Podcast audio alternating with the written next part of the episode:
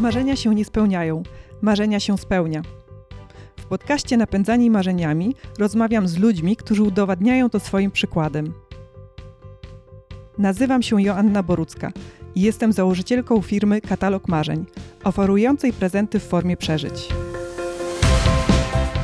Czy wypromowanie nowego sportu i sprawienie, żeby został dyscypliną olimpijską jest realne? Jak długo to trwa? Jakie działania trzeba podjąć, aby mieć na to szansę? Właśnie o tym rozmawiamy z Tamarą Siemieniuk, kapitanką reprezentacji Polski w korfbalu i trenerką reprezentacji juniorów. Zapraszam! Cześć Tamara. Cześć, witajcie. Dzięki wielkie za przyjęcie zaproszenia do podcastu Napędzani Marzeniami. Dzisiaj temat y, ciekawy bardzo i taki bym powiedziała unikalny, bo związany z y, sportem, który pomimo tego, że historia ma dosyć długą, to wciąż można go nazwać relatywnie nowym. Korfbal. Co to w ogóle jest? Tak, niszowy sport zdecydowanie, e, ale wyjątkowy, tak jak powiedziałaś, ponieważ to jedyny sport koedukacyjny na świecie. Gra zespołowa z piłką, e, gdzie musimy mieć i mężczyzn, i kobiety w jednej drużynie. Cztery mężczyzn, cztery kobiety. E, gramy na dwa kosze. No niektórzy porównują to taka mieszanka koszykówki a piłki ręcznej. Ja nie lubię tego tak porównywać. Dla mnie to jest zupełnie inna inna dyscyplina, inny sport, ale jednak, żeby sobie zobrazować, no to mamy dwa kosze, do których trzeba, do których trzeba trafić. E, gra jest bezkontaktowa, nie możemy kozłować, nie możemy biegać z piłką. E, jedyne, co możemy zrobić, to ten taki ala pivot w koszykówce. Mm, no i celem jest oczywiście trafić do kosza i zdobyć jak najwięcej, jak najwięcej punktów. Jest już oczywiście wiele innych zasad i takich, e, takich niuansów, chociażby pozycja broniona. To jest bardzo, bardzo trudna taka zasada, szczególnie dla osób początkujących, bo jeśli mamy mm, obrońcę, który stoi przed atakującym z wyciągniętą ręką e, na odległość bliżej niż e, odległość ramienia, e, to wtedy jest ustawiona pozycja broniona i gdyby nawet ten atakujący oddał rzut do kosza, trafi czy nie trafi, to piłka jest przyznana przeciwnikowi, bo zdążył on ustawić tą pozycję bronioną. I to jest właśnie taka zasada, która najwięcej sprawia problemów początkującym niestety. Oczywiście mamy też jeszcze inne takie drobniejsze zasady, które nie zawsze są stosowane, jak na przykład wśród dzieci nie ma takiej zasady jak wśród dorosłych, że mamy 25 sekund na rozegranie akcji, żeby piłka dotknęła żółtej obręczy mm, kosza. A jak nie dotknie, to wtedy czas start na nowo? Y, czas się kończy, jak nie dotknie i piłka jest dla przeciwnika. Jeśli dotknie, resetuje się i mamy nowe 25 sekund. Okej. Okay. E, dużo tych zasad, no pewnie to trwa e, wiele miesięcy albo lat, żeby ich e, tak praktycznie się nauczyć. Chciałam Cię zapytać o ten podstawowy aspekt, właśnie o tą edukacyjność. Czy to jest taka podstawowa geneza tego, tego sportu? W sensie, że ktoś kiedyś usiadł i zastanowił się, że nie ma żadnego sportu, e, w szczególności sportu z wykorzystaniem piłki, który łączyłby kobiety i mężczyzn. Mhm. Więc może wymyślmy. I teraz i tak systemowo do tego podszedł i zastanowił się, ok, to jak on mógłby wyglądać, jakie powinny być zasady, żeby no, była um, zachowana jakaś równowaga. Czy to tak było? Czy to od tego się zaczęło? To znaczy w głowę Nika Brookheisena niestety nie wejdę, więc nie wiem jak on tutaj sobie, sobie to pomyślał, ale fajnie wymyślił i cieszę się, że o to zapytałaś bo tutaj rzeczywiście można trochę wyprostować i powiedziałam jedyny sport koedukacyjny na świecie, jedyny sport, ale nie dyscyplina. Bo tak jak mamy na przykład badminton, ja również badmintona uprawiam, e, to jest sport y, z zasady nie jest koedukacyjny. Nie muszą być kobiety i mężczyźni w jednej drużynie, ale dyscypliny oczywiście ma. Na przykład singlową, mixtową i tutaj jest połączenie kobiet i mężczyzn e, jakby w jednym teamie. E, więc jakby my tutaj spokojnie w korwbalu możemy powiedzieć, że jesteśmy jedynym koedukacyjnym sportem, a nie dyscypliną na świecie. E, I to właśnie czyni, czyni ten sport wyjątkowym. E, nie wiem, jak to zostało wymyślone, ale rzeczywiście od początku, jak się słyszy od tego 1902 roku, to kobiety i mężczyźni od początku w jednej, w jednej drużynie. Jakby to jest core tego, tego, tego sportu tak naprawdę. E, jest jeszcze jedna taka odmiana w Holandii, że grają same kobiety, ale to jest już właśnie odrębna jakby dyscyplina, mm, a nie, nie, nie stricte sport korfbal, więc grają tam same kobiety. Mhm. A y, jak zadbać o to, żeby właśnie ten większy mężczyzna, silniejszy mężczyzna nie dominował y, na, jak nazywa się to sportowa arena? Na boisku? Na boisku mhm. po prostu, tak. Mm, to znaczy, może dominować jak najbardziej, bo gra jest w ogóle bezkontaktowa, dlatego też y, mogą i kobiety, i mężczyźni grać razem, więc tutaj jakby siła nie ma największego, znaczenia. Możemy grać w jednej drużynie. Mm, no, troszkę się teraz to zmieniło. Dyscyplina jest nazwana o ograniczonym kontakcie, bo jednak trochę do tego kontaktu dochodzi, ale nie można kogoś popchnąć, nie można zabrać piłki z rąk, no nie można się przepychać, więc kobiety i mężczyźni mają szansę, ale oczywiście grają przeciwko sobie, czyli krycie jest w ramach tej samej płci. Kobiety bronią kobiety, mężczyźni bronią jedynie mężczyzn. E, więc jak mamy tego wielkiego, silnego faceta, to, to on, że tak powiem, będzie sobie konkurował gdzieś tam z tym swoim obrońcą. Mhm. 1902 rok, powiedziałaś, tak to urodziny, narodziny y, tego sportu.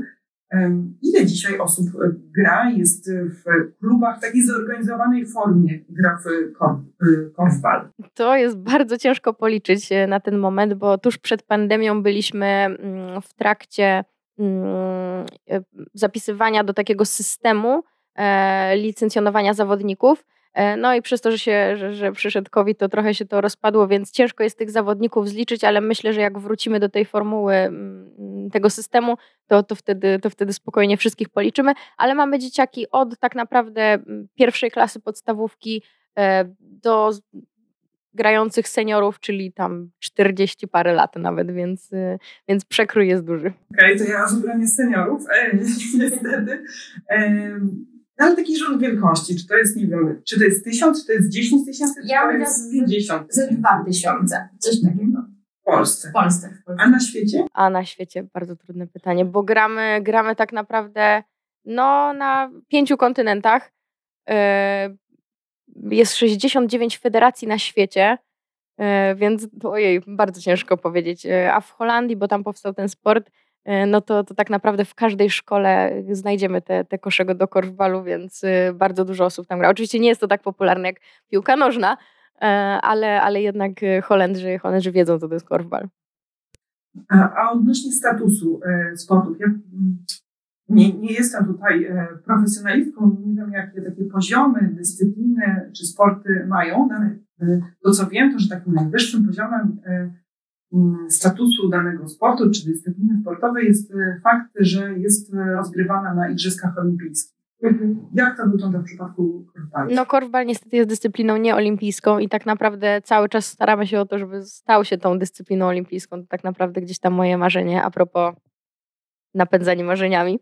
E, no, w, 2000, w 1920 roku i w 1928 roku korfbal był jako taka dyscyplina pokazowana na igrzyskach olimpijskich i właśnie od tamtej pory gdzieś tam cały czas staramy się, jesteśmy na tej liście, ale jednak brakuje trochę, że jesteśmy w drugim etapie odrzucani e, i wchodzą inne, szybciej może rozwijające się dyscypliny. E, bardzo mnie to smuci, bo tak naprawdę jesteśmy właśnie wyjątkowi, kobiety i mężczyźni w jednej drużynie. Zresztą temat też teraz taki na czasie, żeby współpraca i w ogóle więc szkoda strasznie. No ale jednak dyscypliny nieolimpijskie też mają swoje zawody, tak zwane The World Games, w 2017 roku odbyły się we Wrocławiu e, i właśnie dzięki temu, że były we Wrocławiu i Polska była gospodarzem, my jako reprezentacja mieliśmy szansę wziąć w nich udział, gdzie tak naprawdę normalnie byśmy pewnie nie wzięli udziału, bo pierwsza ósemka na świecie się dostaje, a Polska na świecie ma miejsce dwunaste. Mhm. Więc y, to było naprawdę y, no, taki prestiż, żeby wziąć udział w tak, w tak wielkich zawodach, takich igrzyskach, tylko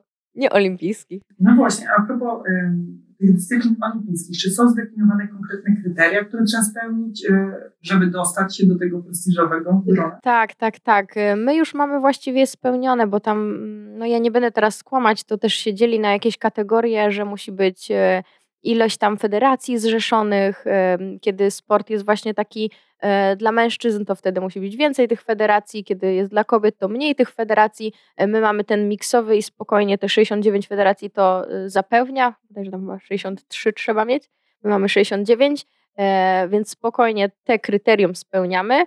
Mm, no ale potem tworzy się taki problem, to już gdzieś tam ze źródeł powiedzmy głębszych wiem, że mamy ośmiu zawodników w jednej drużynie i teraz razy, plus jeszcze oczywiście zawodnicy rezerwowi, mm, razy powiedzmy osiem drużyn z, ze świata, no to robi się już strasznie dużo, dużo osób do zorganizowania korfbalu na igrzyskach. To nie jest dyscyplina indywidualna, że weźmiemy sobie po ośmiu zawodników z każdego kraju, każdy wystartuje, tylko tutaj jest cały pełny zespół, więc tu się już robią koszta, No i myślę, że to jest na razie, na razie problemem. I to też, że Holendrzy zawsze wygrywają wszystkie Mistrzostwa Świata.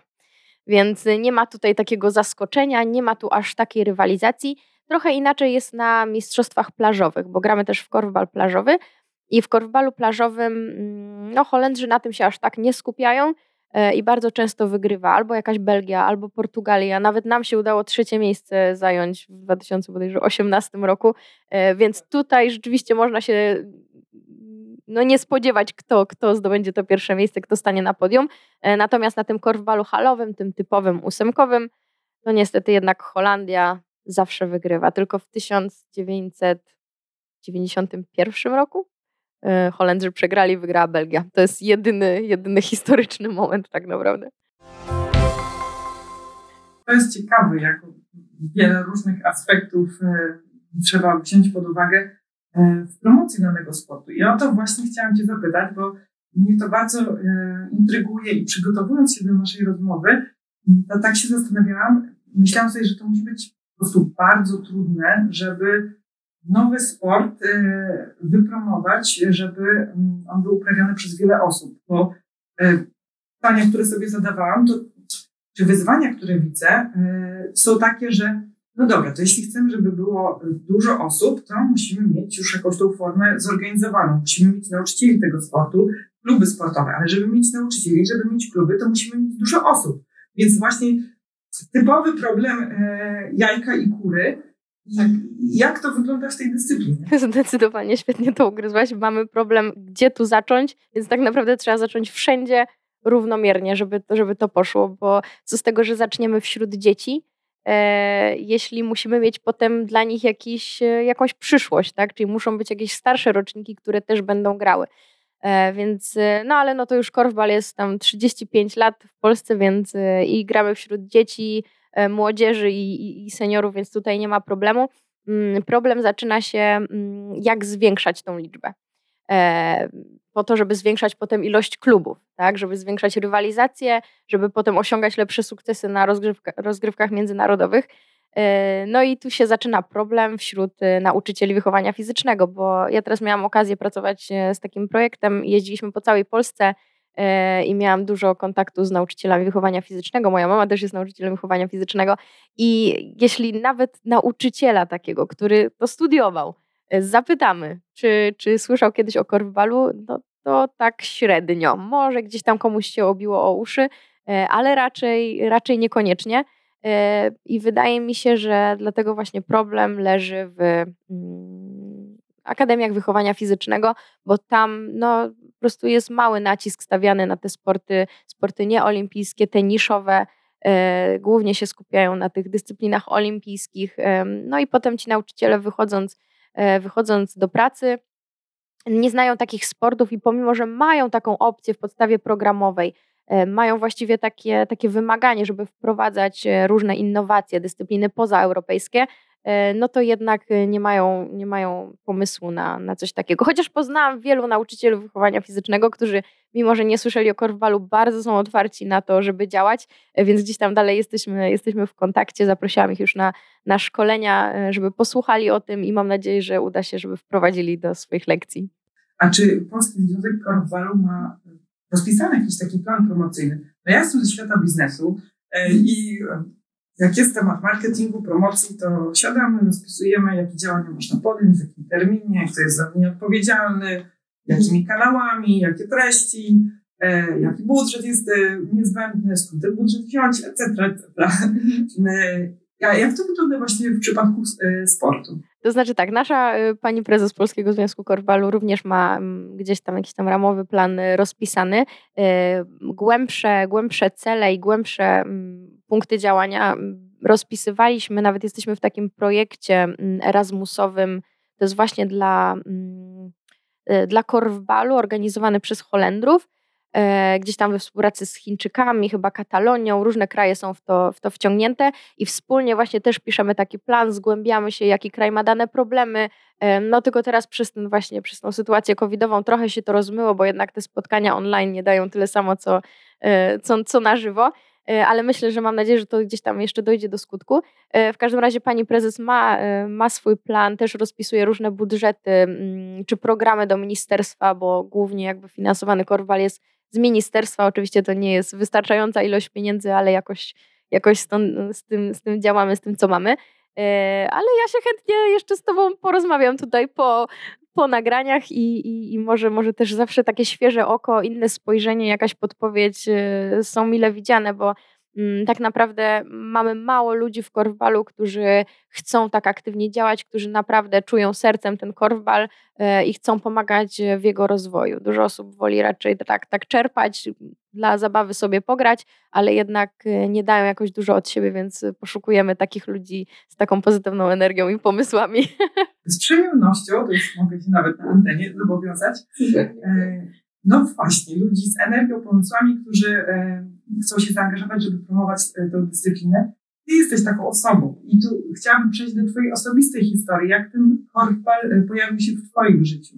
No właśnie, moja mama sprowadziła go do Polski. Dosłownie sprowadziła, bo, bo na studiach miała okazję wyjechać do Holandii, tam nauczyć się tej dyscypliny, wrócić do Polski. W tym samym czasie też był organizowany kurs korfbalu w Polsce, więc mm, Holendrzy przyjechali do Polski, też nauczyli e, kilku nauczycieli. Oni tak naprawdę potem się zebrali wszyscy razem, założyli Akademicką Federację Korfbalu, później Polską Federację Korfbalu i tak e, gdzieś tam mm, dalej działali, ale też to byli ciągle ci sami ludzie, e, więc cieszę się, że teraz od dwóch, trzech lat właśnie mamy nową panią prezes, więc jest nowa energia i trochę ci ludzie się zmienili, ale jednak mam wrażenie, że tak startujemy, może nie z poziomu zera, ale właśnie no, dość nisko.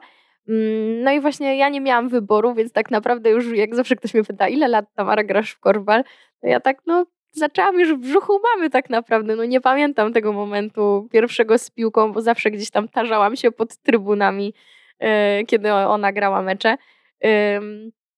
Więc dla mnie to się, to, to nie był wybór, ale później z czasem czuję, że stało się to takim powołaniem. Więc teraz tak naprawdę każda wolna chwila to jest, to jest dla korwbalu. Moje myśli zawsze gdzieś tam krążą, a co jeszcze zrobić swoim dzieciakom, bo również jestem trenerem reprezentacji juniorskiej, co jeszcze gdzieś tam zadać dzieciakom, co jeszcze zrobić na treningu, a jeszcze może taki pomysł, a może tu się odezwać. E, więc gdzieś tam cały czas ta głowa krąży wokół tego korwbalu. Naprawdę nie da się od tego uciec. No właśnie, bo jesteś e, kapitanem, kapitanką e, reprezentacji Polski w korwbalu, trenerką juniorów. juniorów co jeszcze? Nie wiem, działaczką, tak cię można określić? Tak, tak. W Polskim Związku Korwbalu dużo, dużo działam, również właśnie z moją mamą. Za tydzień mamy kurs, y, takie szkolenie mm, na temat nowoczesnych aktywności fizycznych i tutaj właśnie stricte na korwbal y, nakierowane, więc y, prowadzimy szkolenia, prowadzimy kursy instruktorskie. Działam też w Międzynarodowej Federacji Korwbalu, tam jestem jakby członkiem do spraw właśnie tego korwbalu plażowego, o którym wspominałam. Trochę temat na razie umarł, ale szykujemy się na lato na Mistrzostwa Świata w Maroko. Mm, więc tutaj jeszcze mm, też w Korfball World Foundation e, jestem również e, członkiem. Tutaj jakby ta fundacja skupia się na tym, żeby wypromować korfbal jakby na całym świecie, żeby mm, korfbal stał się dyscypliną olimpijską, ale też żeby podciągnąć poziom tych niższych rangą krajów do wyższego poziomu. E, I tutaj właśnie współpracowaliśmy właśnie z Ukrainą, prowadziliśmy tą drużynę teraz z Białorusią, staramy się, e, gdzieś tam są plany na Wybrzeże Kości Słoniowej, żeby tam jeszcze trochę podkręcić ten korfbal, więc tutaj e, fundacja, fundacja bardzo prężnie działa. Masz też doświadczenie, taki epizod w życiorysie gry za granicą. Tak, tak. To akurat dwa takie sezony. Mm, jeden w lidze angielskiej, to akurat byłam na swoim ostatnim roku studiów magisterskich, więc było bardzo ciężko, bo nie mieszkałam tam, tylko co dwa tygodnie latałam na mniej więcej tak cztery dni, żeby jeszcze zahaczyć o jakiś trening i mecz. E, więc gdzieś tam tą swoją całą pracę magisterską to tak naprawdę pisałam, pisałam w, tej, w tej Anglii. E, było ciężko, ale bardzo dużo doświadczenia zdobyłam. Tak naprawdę przez przypadek to wyszło, bo pojechałam tam na wakacje do, do właśnie znajomego trenera, który jest obecnie e, trenerem reprezentacji angielskiej. E, no i właśnie mówi, Tamara, jeśli nie zaczęliście jeszcze swojej ligi w Polsce, to może, może zagrasz z nami. No i tak jeden mecz, mówi, jeszcze nie zaczęliście, to może przylecisz za, za tydzień. No dobrze i tak, tak naprawdę prawie, prawie cały sezon rozegrałam z drużyną angielską. Mm, no a rok później to też za namowami trenera naszej polskiej reprezentacji. Tym trenerem obecnie nie jest, ale był Holender. E, też właśnie mówił, że no pojedź, to będzie super rozwój dla ciebie i właśnie załatwił mi miejsce w holenderskiej drużynie, więc e, tam też bardzo dużo się nauczyłam. Tam spędziłam 10 miesięcy już tak, e, że tak powiem, na stałe, bez dojeżdżania co chwila e, i miałam okazję rozegrać mecze tak naprawdę z najlepszymi zawodnikami na świecie, no bo Holandia jest najlepsza na świecie. I to nawet grając i przeciwko, i w jednej drużynie, więc to było naprawdę jedno z takich marzeń, które, które spełniłam. E, ale jeszcze pozostają oczywiście kolejne te marzenia. Pomysły się nie kończą. O nie, o nie zaraz e, Cię zapytam. Tak, e, tak sobie myślę, że mm, z perspektywy Holendrów to musi być bardzo ciekawe, bo um, myślę, że dla nich to byłoby taką dużą satysfakcją, wartością, żeby ten sport stał się finalnie sportem olimpijskim. I to, co jest ciekawe, to że z tego, co mówisz, słyszę, że taką drogą do tego, żeby on stał się sportem olimpijskim jest stworzenie sobie silnej konkurencji. Mhm. E, I to jest taki paradoks, który mm, trzeba zrozumieć, e, że mm, no faktycznie trzeba tą swoją sobie konkurencję stworzyć, żeby być w stanie na olimpiadach grać. Ale to jest bardzo ciężkie, prawda? Bo jednak jeśli jest się pomysłodawcą tego sportu i jest się cały czas w czołówce, to, to nikt nie chciałby spaść z tego miejsca. Aczkolwiek Holendrzy i bardzo pod, poważnie do tego podchodzą, bo drużyna e, tak naprawdę reprezentacji tak naprawdę nie musiałaby w ogóle ćwiczyć z reprezentacją. Wystarczyłoby, że graliby w swoich klubach i dalej byliby najlepsi jeszcze przez, e, przez kilka lat na pewno. E, no ale oni jednak bardzo poważnie do tego podchodzą i, i reprezentacja ma swoje treningi oddzielne, ma swoje treningi poza korwbalem, jakieś tam siłowe, wytrzymałościowe, więc naprawdę poważnie do tego podchodzą, jeżdżą też po, po, po całym świecie i grają z innymi drużynami, na przykład z Chinami, z Tajwanem, bo to jednak jest dla nich taka konkurencja z Belgią właśnie, mm, ale starają się pomagać. E, trenerzy mm, holenderscy jeżdżą po, też po całym świecie i udzielają różnych szkoleń, zostają trenerami, tak jak i my mieliśmy trenera holenderskiego e, w reprezentacji Polski. E, pomagają. W tym momencie mamy asystenta trenera, również, e, również Holender, więc gdzieś tam oni starają się wyjeżdżać do różnych krajów i, jakby wspierać ten korwbal i podnosić, podnosić jego poziom. No ale no, nie jest to łatwe, szczególnie jeśli Polsce tak naprawdę nie mamy aż tylu zawodników, że będąc w reprezentacji Polski, gdzieś tam czujesz ten oddech za sobą, że ktoś może cię zastąpić, więc ja muszę pracować bardziej. Nie ma czegoś takiego, no i przez to też rozwój, rozwój jest wolniejszy. No, elementem takim niezbędnym do rozwoju y, są pieniądze też, y, bo samą energią ludzką można zdziałać bardzo dużo, no ale w którymś momencie ten sufit się pojawia. Jak to jest w przypadku takich wciąż e, młodych e, mhm. dyscyplin z, z pozyskiwaniem funduszy? No to właśnie głównie z Ministerstwa Sportu mm, na różne wyjazdy, aczkolwiek e, no my jeszcze musimy dokładać około 10%, jeśli jedziemy na jakieś zawody czy właśnie zgrupowania. Mówisz my jako My jako zawodnicy, zawodnicy tak. Czyli żeby grać trzeba samemu też finansować. Tak, dokładnie. Okay. Trzeba do, dokładać do tego, nie zarabiamy na tym. Tak naprawdę w korfbalu w Polsce chyba nie ma takiej działki, żebyśmy mogli coś jeszcze już z tego zarobić. A sponsorzy? No właśnie ciężko z tymi sponsorami. Mm, ciężko jest znaleźć sponsora. E, akurat w tym temacie to nie wiem, jak bardzo się staraliśmy, więc ciężko mi powiedzieć, e, ale podobno jest ciężko z tym, jak rozmawiałam z tymi osobami, które gdzieś były za to odpowiedzialne. To trochę z innej perspektywy. Dla kogo jest korfball? Bo jest tak, są sporty indywidualne i zespołowe. Są sporty dla osób niższych, wyższych, szybszych, e, silniejszych, zwinniejszych. Można patrzeć z różnych perspektyw. No właśnie. Tutaj tak, tak, naprawdę połączenie, połączenie wszystkiego, wszystkiego, co powiedziałaś. No oczywiście, jeśli ktoś woli sporty indywidualne i jest takim indywidualistą na boisku, to tutaj się nie sprawdzi, bo w korfbalu wysoki poziom współpracy. E, wysoki, naprawdę szczególnie przez to, że też nie możemy się poruszyć z tą piłką. Czyli tak jak w koszykówce, złapiemy piłkę i jesteśmy w stanie tak naprawdę sami rozegrać całą akcję, przebiec od jednego kosza do drugiego. Dlatego też mówię, że to jest świetna dyscyplina na lekcję wychowania fizycznego, ale do, może o tym za chwilę. Yy, więc yy, tak naprawdę gra solo tutaj yy, jest prawie niemożliwa. Tutaj musimy przemyśleć, co, jak pomóc swojemu koledze, ale też jak zagrać samemu. Wzrost się przydaje, Holendrzy, najwyższy, najwyższy kraj na świecie, e, ale nie jest niezbędny. Wystarczy, że ktoś będzie skoczniejszy, to już gdzieś tą piłkę spokojnie zbierze. Gdy będzie sprytniejszy, lepiej się zastawi. Tak jak mówię, nie ma kontaktu fizycznego, nie ma przepychania, więc można gdzieś tam e, bardziej, że tak powiem, mózgiem zagrać niż e, swoimi zdolnościami fizycznymi. E, ja właśnie jestem niska, więc nadrabiam gdzieś tam jakąś szybkością czy, czy zwinnością.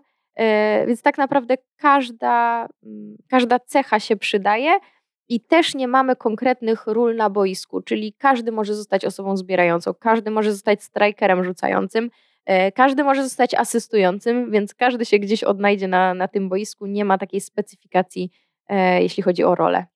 No, ale wymieniłaś e, trzy różne role. To to jest tak, że w trakcie rozgrywki umawiacie się, że ok, w tej rozgrywce to ja jestem na tej pozycji, czy w roli strajkującego, mhm. obroniącego. Możemy się tak umówić, y, ale to też oczywiście zależy od obrońcy. Musimy zagrać tak, na co nam obrońca pozwala. Mamy osoby w czwórce, tak, bo stref, boisko jest podzielone na dwie strefy, więc powiedzmy w strefie ataku, tam gdzie mamy te cztery osoby atakujące, możemy się umówić, że ok, ty jesteś najwyższy, no to stań na zbiórce, zacznij tam.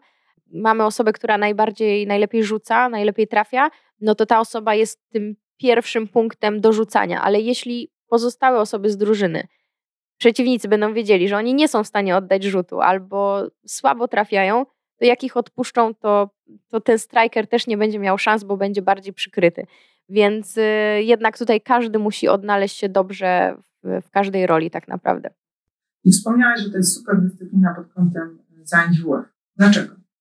Tak, wiele, wiele tutaj aspektów. E, zaczynając chociażby od tego, że chłopaki i dziewczynki w jednej, w jednej drużynie, tutaj nie trzeba dzielić wtedy klasy. E, oni też lepiej ze sobą współpracują, bo wiadomo, to czasami jest taki, taki okres, e, no zależy, zależy jaki wiek, ale i zainteresowania sobą, albo wręcz przeciwnie, takiej nienawiści trochę do siebie, więc tutaj bardzo fajnie się to sprawdza.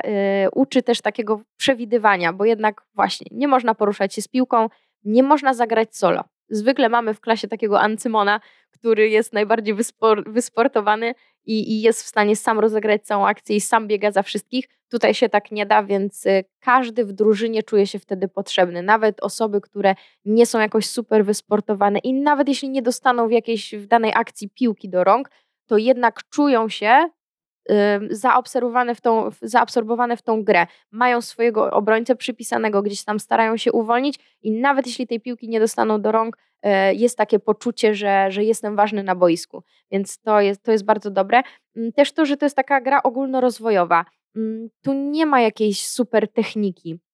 Mamy technikę rzutu do kosza, ale jeśli ona nie będzie jakoś spełniona, to naprawdę nie ma problemu. E, zresztą jest bardzo taka intuicyjna, że dwie ręce idą prosto, wyrzucone do kosza, a nie tak jak w koszykówce, że jedna ręka gdzieś tam z przodu, tutaj jakieś ułożenie. E, więc e, bardzo ogólnorozwojowo, też nie ma jakiejś dominacji, że na jednej ręce, na drugiej, tak jak w badmintonie chociażby jestem leworęczna, to od razu automatycznie lewy bark w górę. Tutaj takiej, takiej sytuacji no nie ma po prostu. Zmieniając odrobinę e, temat, mnie zawsze intryguje, co osoby, które zajmują się tak na co dzień e, działaniami, które z perspektywy innej osoby są hobby, to e, co ty robisz jako hobby? Bo ja, dla mnie bieganie, czyli sport właśnie, jest hobby, bo na co dzień pracuję w biznesie. Gro twojej energii jest ukierunkowane na sport. Jakie masz zatem hobby?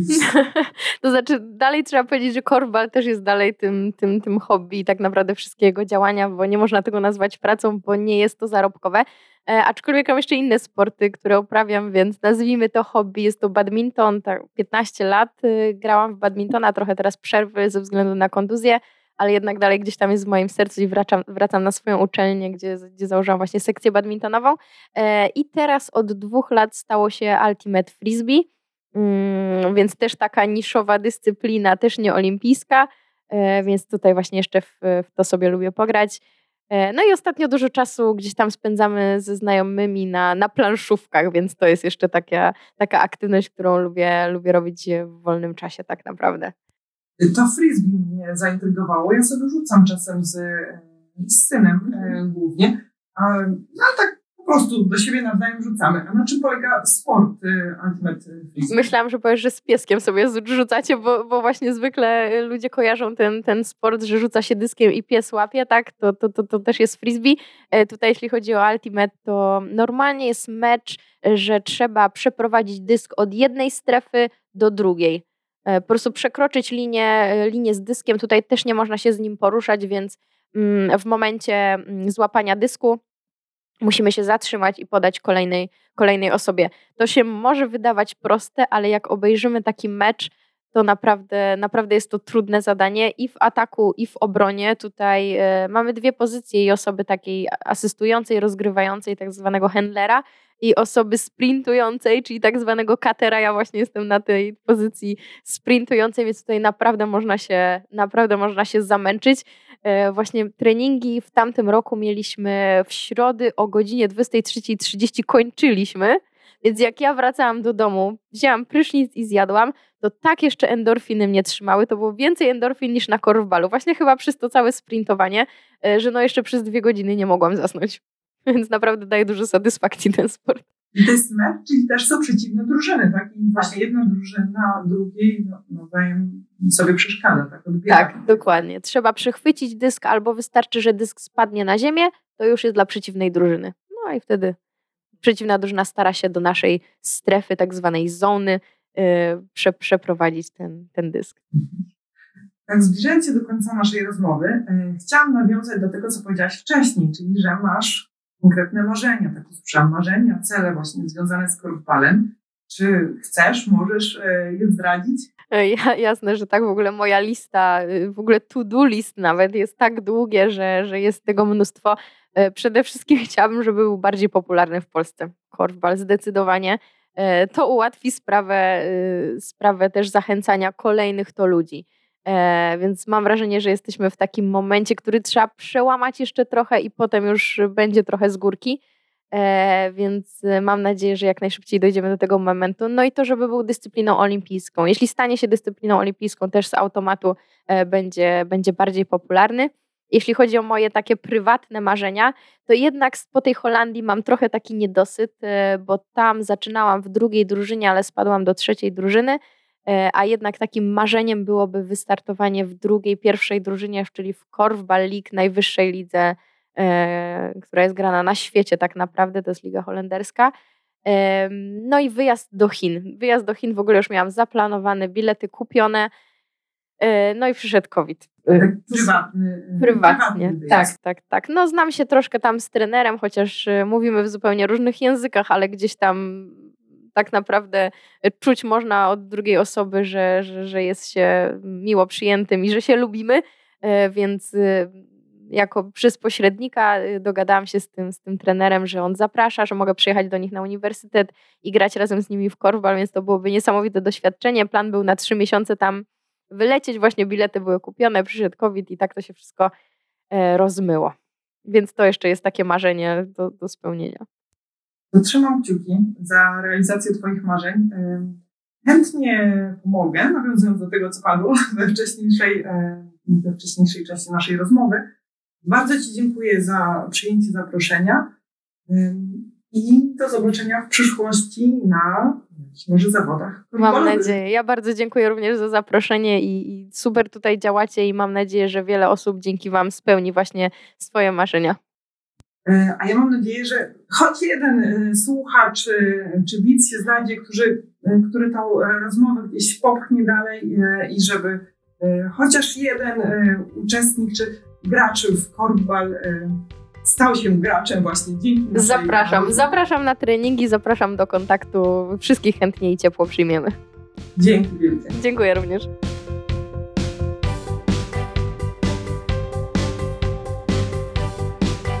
Kolejna rozmowa i kolejna dawka pozytywnej energii. Po prostu uwielbiam te rozmowy, są dla mnie okazją do spotkania z niezwykłymi ludźmi. Mam nadzieję, że Ty także to odczuwasz, nawet jeśli nie uczestniczysz w naszych spotkaniach osobiście.